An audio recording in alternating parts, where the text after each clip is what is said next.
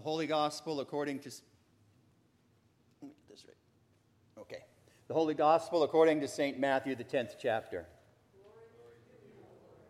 Jesus said to the twelve, Whoever welcomes you welcomes me, and whoever welcomes me welcomes the one who sent me. Whoever welcomes a prophet in the name of the prophet will receive a prophet's reward. And whoever welcomes a righteous person in the name of a righteous person will receive the reward of the righteous. And whoever gives even a cup of cold water to one of these little ones in the name of a disciple, truly I tell you, none of these will lose their reward. The gospel of the Lord. Please be seated.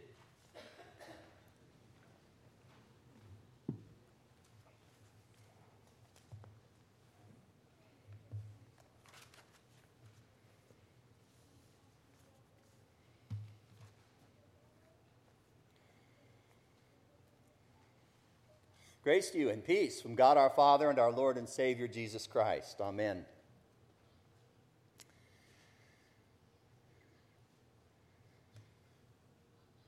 Who's your master? Now, right now, you're thinking, what? I don't have a master.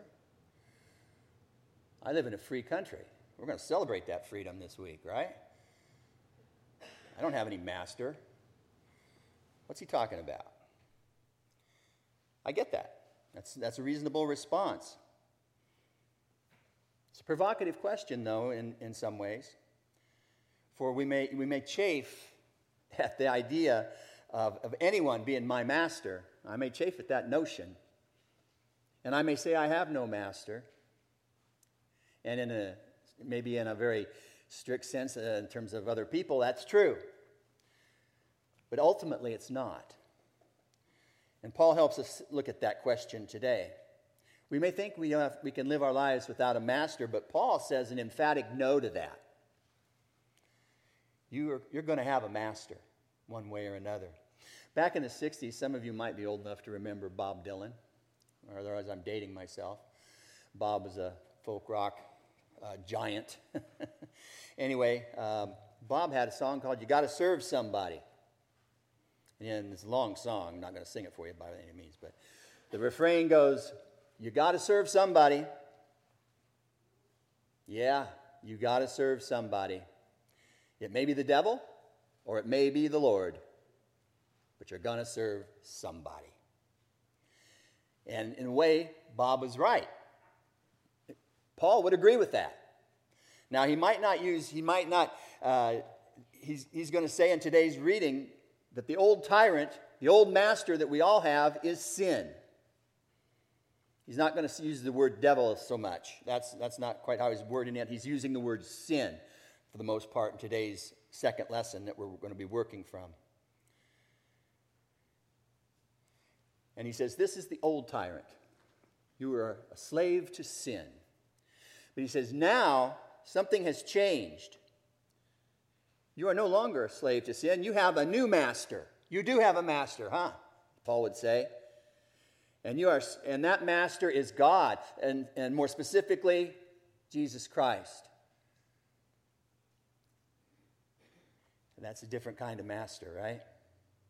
Paul says very clearly, You are now standing in a new place because you are baptized.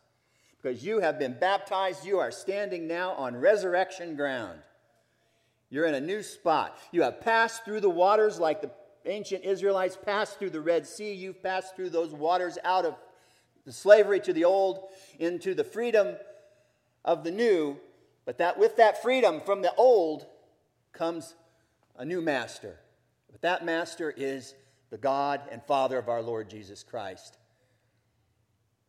And that's a different kind of master. But it's one or the other. There's no in between for Paul. And we are, and Paul would say we need to recognize this so that we make it clear that we are not going to listen to the voice of the old master anymore, the voice of sin.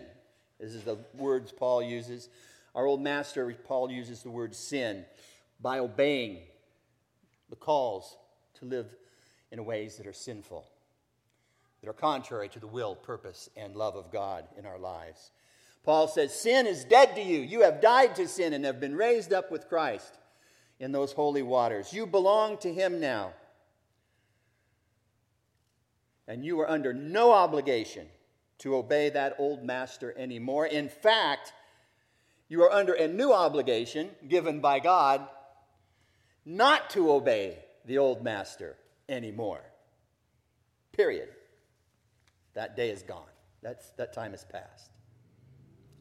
So today, in this beautiful sixth chapter of Romans, we celebrate baptism, that powerful sacrament of our lives that brought us into relationship with Christ forever, as I was telling the, the young people a moment ago. One of the champions of baptism, and one of the reasons it's such a big thing in our Lutheran traditions, is because Luther, Martin Luther, was found great power in, the, in, the, in, in baptism for his life and his faith. He re- referenced it frequently in his writings. It was extremely important to him. He, he, he taught people when uh, he, he said he liked to say, "Here's what you do," and this goes back to what we talked about with the children a moment ago. He said, "In the morning when you get up, you go in the bathroom, you splash that water on your face, and you wake up." He says, "When you splash that water on your face, make the sign of the cross on yourself, and remember."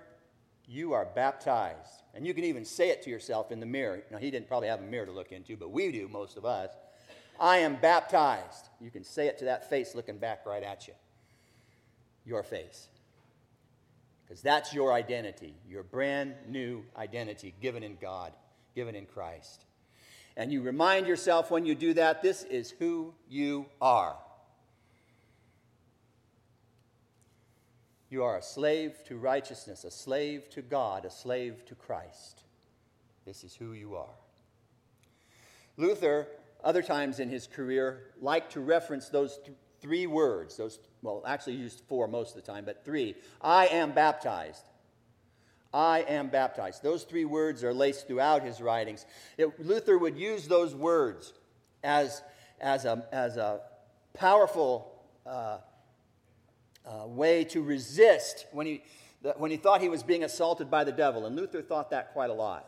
He had a lot of, he's not an ongoing day to day fight going on with the devil, trying to undermine his Reformation work and so forth, and he would become, he would become uh, frustrated and even depressed sometimes by it. It's uh, the lang- uh, in the German it's called Anfechtungen, and he would he would uh, and, and, sometimes those assaults would be very difficult for him to resist. Sometimes he would be tempt, his conscience would get the better of him and he would feel like he's going the wrong direction.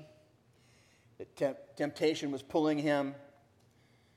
And, so, and he would always, in those moments, shout even sometimes aloud. Slam his hand down on his desk. Shout, I am baptized. That was his way of fighting back against that other voice, the voice of sin that was out to coerce him.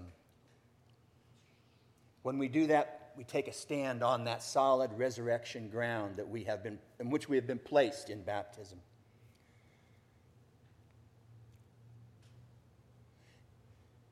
So I am baptized. That's the watchword for today. And it's a word we, take, we need to take seriously and take with us every single day. And it can, be, and it can infuse not only our thinking, but it can infuse our prayers. I want to I wanna share a little prayer with you as part of our exercise today. A prayer, strat, a prayer, a prayer way of praying today that, that is uh, um, kind of based on this Romans 6 chapter. I picked it up when I was uh, studying some things by uh, uh Dale Frederick Bruner who wrote a comment, his commentary on Romans, I enjoy. Anyway, he, he shares these thoughts about this chapter, about a way of praying, physically as well as verbally, on the, on the basis of what Paul is saying in this chapter, in this last part of Romans 6 specifically.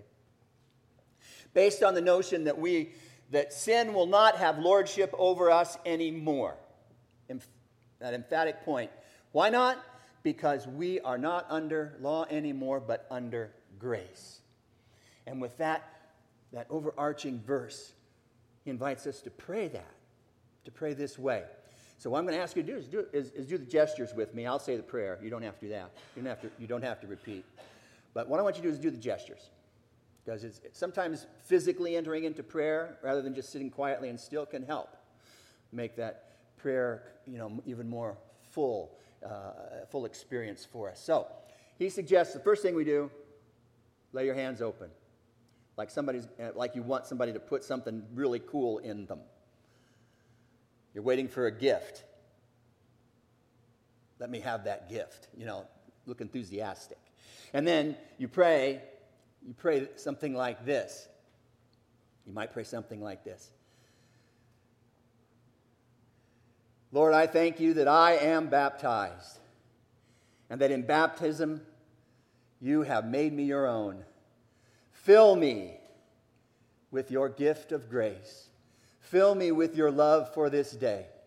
Fill my heart with the promise of my salvation and the hope of eternal life, that I may cling to you above all things and trust your promises above any of this world. And you can, you can flesh that out any more way you want. And the next thing he suggests you do is you take your hands and you, you shift them and you make a gesture like you're going to give somebody a big hug or you're going to reach out and give somebody something. Hand, instead of being the recipient, you're the giver. You're the giver now. And with that gesture, which is about sanctification, which is about taking what we have and giving it out, he suggests we might pray something like this with our hands extended. Lord, help me now to be a slave to your righteousness in my life, to reach out to the world around me with the good things that you give your love, your forgiveness, your generosity, your peace, your love. May I make, may I, re- I have received these gifts in abundance. May I give them so freely and generously to all around me this day and not hold anything back. Okay, that's the second part, and you can flesh that out any further the way you want. Then the last part of the prayer is this hold up your hand like you like a stop like you're a police officer stopping traffic. Okay? And then we, and then he says suggests we pray something like this. Lord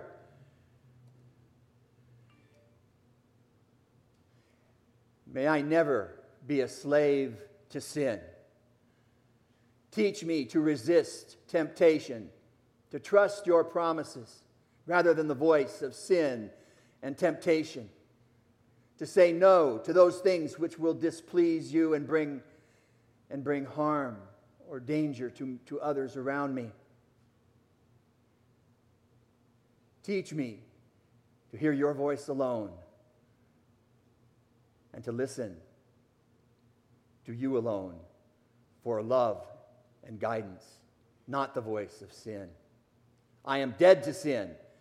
Teach me to live that way this day and then you could kind of go, oh, Amen. You could flesh that out again any way you want. But it's the, the gift, the embrace, the stop. Saying no to sin, saying yes to the life God gives you. All of it flowing from the very grace of God's love because you are baptized. You can use that if you want. You don't have to. Just an idea. I kind of liked it. Finally, just the last thought for the day is that this thing that Paul is talking about today, this, this having a new master, having a master at all might be a little repugnant to us, but this master is benevolent and good. This is not like the old master. This is a master who loves us and has promised us eternal life. This master is worth, if you will, enslaving ourselves to him, giving ourselves fully to this master. And Paul firmly believes in Romans that there's a, been a fundamental change of heart that has occurred in the baptized person when we are baptized. There is now in that new person that has passed through the waters a willingness to shape their life around, the, around Christ, his teaching, his example. Paul firmly believes that for each of us who have passed through those waters, something has happened that makes us want to live differently. And that we have received the Spirit so that we may, in fact, live differently in the power of that Spirit that we have been given. So that we will no longer want to put our hands, our minds, our hearts, our imagination, and our will at the disposal of sin, but rather of God. And let God use all of those things to bless the world in Christ's name. It is a gift, it is freely given, it is grace in abundance, a gift to treasure always. I want to conclude our, my meditation with these words from Luther's large catechism about baptism.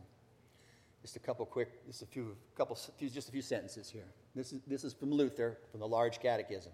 Some of you may have studied it. I don't know. He says this Thus we may regard baptism and put it to use in such a way that we may draw strength and comfort from it when our sins or conscience oppress us and, say, But I am baptized. Remember, that's what Luther did, okay? And if I have been baptized, I have the promise that I shall be saved and have eternal life in both body and soul. And then he concludes with these words in this paragraph no greater jewel, therefore, can adorn our body and soul than baptism. For through it, we become completely holy and blessed, which no other kind of life and no work on earth can acquire. I am baptized. That's your watchword for today.